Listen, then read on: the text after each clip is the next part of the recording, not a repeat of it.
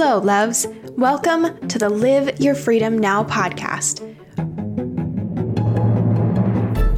I'm Megan Colleen Johnson, and this podcast is dedicated to discussing dominant cultural narratives and beliefs, what I call dominant dogma, how this keeps you from thriving in life and business, and how to overcome that dogma by living your freedom now. While this path sounds clean and straightforward, the truth is, life and being human is messy. So around here, we value the both and. We'll hold space for where you're at and honor the freedom you'd like to see and feel within yourself. Hit subscribe to stay updated, and for more information about me, my work, and to download my free Claim Your Freedom Now journal guide and ecotherapy meditation, head to megscolleen.com. That's M E G S C O L L E E N.com.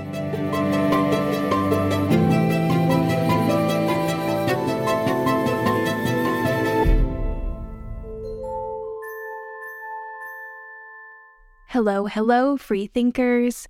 Today I am writing from one of my new favorite spots in Ventura, Harvest Cafe.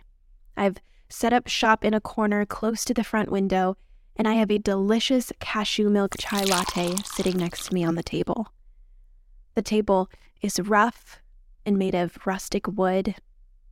The ceilings are high and gently pushing forth music from within their industrial pipings. The sound of folks chatting is present. The sun is streaming through the windows in a glowy morning fashion.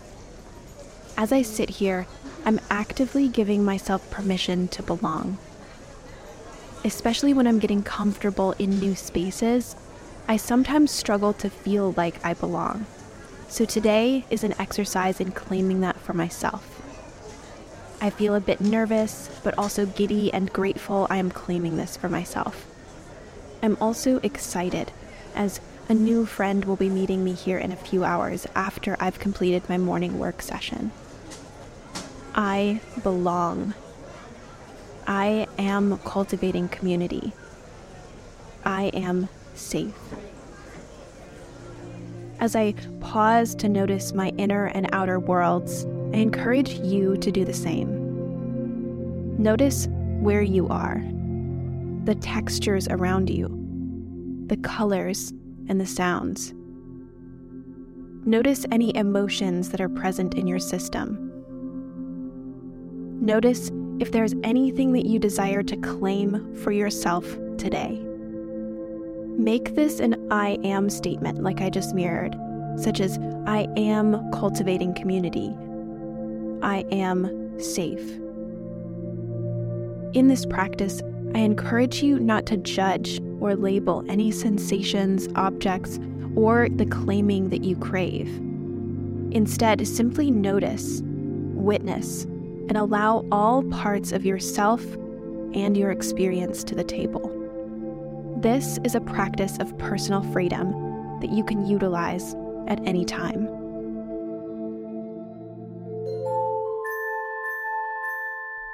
Today, I am discussing a prominent dominant dogma that, like many narratives, can be incredibly powerful in small doses. However, when it becomes a dogma to live by, it can leave a path of destruction in its wake. I am exploring the dominant dogma fuck the haters. Early in my healing journey, this dominant dogma was crucial to my growth living in a culture that teaches women, neurodivergent folks, disabled folks, fat folks, racial minorities, and other minorities to be silent, not take up space, and that who you are is broken, wrong, or bad. Using language like fuck the haters can feel like a necessary battle cry. And it was. I had to, and sometimes still have to, claim my voice and recognize that what other folks say and feel about me often has more to do with their unique journey than my own. However, outside of this initial claiming, using simplistic language tends to perpetuate hate patterns. When beginning my research about this dominant dogma, the first result that stood out was in the Urban Dictionary. They, meaning the user Shay Nene, states that fuck the haters is a phrase overused by haters themselves. I can't help but laugh when reading this, and I agree.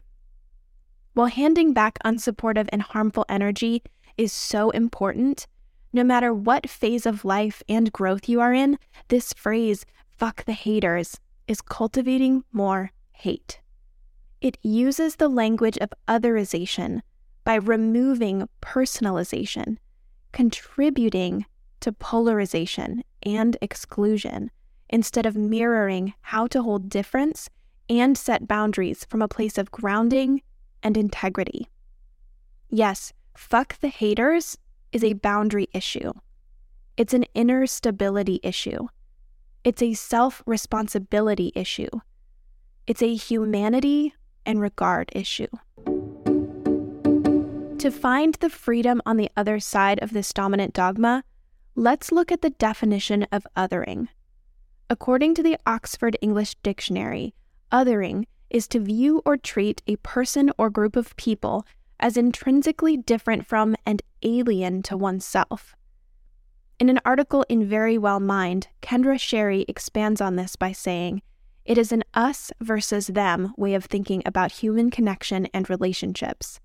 This process essentially involves looking at others and saying, They are not like me, or They are not one of us. By using language like fuck the haters, you are swapping out a name and a personal descriptor to distance yourself from realizing that the other is a person. It keeps you from seeing that other has a mother, a father, they are someone with a past, a future, and so on. Again, perhaps this is needed initially to claim your voice. However, if you want to move forward from the polarization that runs rampant in our world today, you must be willing to be more clear in your language. If you want to cultivate humanity, regard, and reciprocity for yourself and for others, you must be willing to be more clear in your language. What do I mean by this and why? First, the why because getting clear in your language invites nuance, it invites humanity, it invites having to deeply see yourself and others instead of crafting a smokescreen of hate. What do I mean? Instead of saying fuck the haters, try saying fuck Sarah for stabbing me in the back with her words. Now we are getting somewhere. By being clear with your words, by being honest with who hurt you and how, you can identify how you might need to tend to yourself, where your boundaries may need to change, and what it will take to cultivate inner stability so you can thrive despite Sarah and the world she is living from. Additionally, this clarity of language allows you to see that there is a human on the other side of this. A human named Sarah who, yes, fucked up, and also who has a world of complex experiences and dominant dogmas that they are dealing with as well. Does this excuse poor behavior and harm? No, but it allows the conversation to go deeper so that true healing for self and others can be introduced as it is available. The freedom here is clarity, inner stability, and self responsibility. Be clear with yourself and take care of yourself. To wrap up today's episode, I want to read an excerpt from my brand new book that will be coming out sometime, fingers crossed, in the next few months. Quote Within this book, I am offering a reframe of freedom a reclamation from the mainstream and often self centered freedom that preserves oppressive ideals. Traditionally, freedom is defined as the quality or state of being free, living without necessity, coercion, or constraint, and liberated from traditional social and sexual roles. However, due to capitalism, colonialism, and other hierarchical systems, freedom has been bastardized into a harmful dominant dogma of its own. It's been made into a mantra for inhumane action and used as an excuse to act without regard. In personal contexts, freedom is often thought of as being able to do whatever one desires, whenever one wants, however one wants. But it is clear that this is not the case as we witness our planet face the ramifications of such narcissistic freedom. My desire is to redefine freedom by inviting humanity, regard, and reciprocity back into our personal freedom journeys.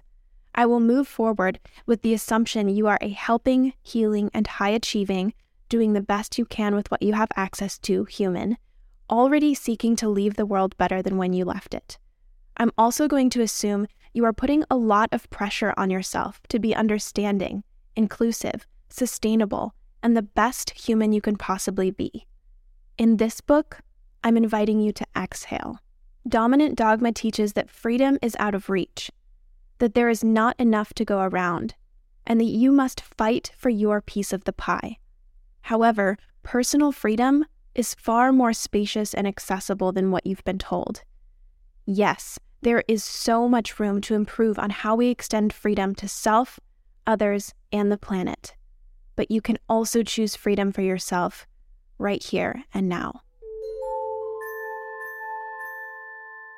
And that is where I'm going to leave you today. In two weeks, I will share a bit more about the freedom on the other side of this dominant dogma through an archetypal myth and musings of my own spirit that I hope will land with you. Additionally, if deep in your spirit you want to feel empowered, share your creativity, live with freedom, and finally feel joyful again, then I would love to work with you.